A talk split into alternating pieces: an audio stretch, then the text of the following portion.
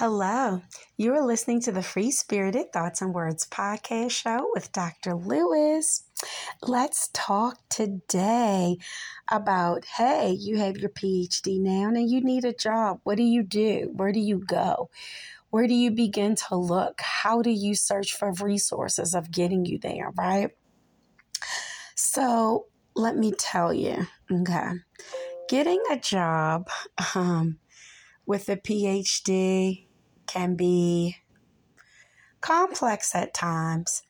It depends. Like if you're already in your career field and you get your PhD, then all that means is that um, you would take your experience and skill along with your PhD and um, if you want to, you would go ahead and seek for another position within your organization, right? Um, that's if you want to. You may like where you are in your career or your job. You might want to stay there, and that's okay too.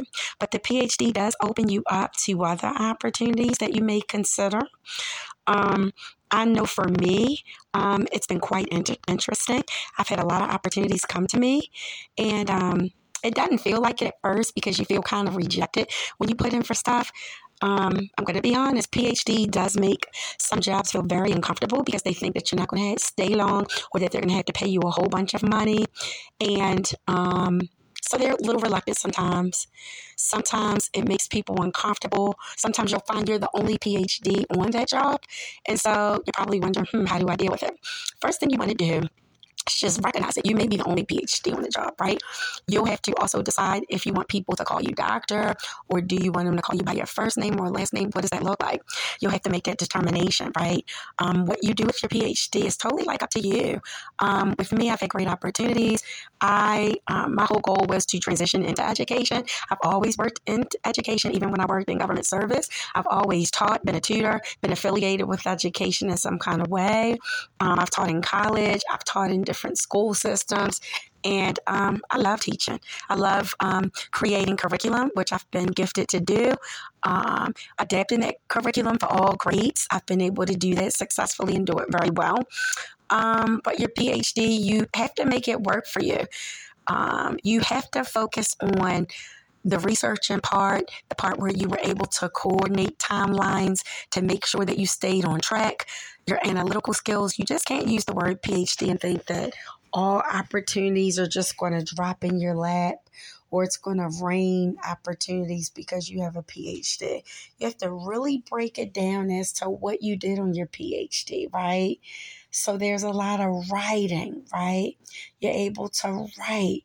You're able to um, perform critical analysis and read and compare different writers and different um, theories and create your own theories, right? And so you're taking something and making space for your knowledge, right? That's what you want to do is start thinking about all the skills that you've obtained while getting your PhD. And those are the skills that you're going to use to sell yourself to these employers. Now, you may get jobs and you may be like, um, I don't really like this. I thought I would like this. I don't really like it. What do I do? Keep going. Don't give up. Keep accepting opportunities and create your own opportunities too. My PhD has allowed me to create different platforms to speak, different platforms to teach, different platforms to learn.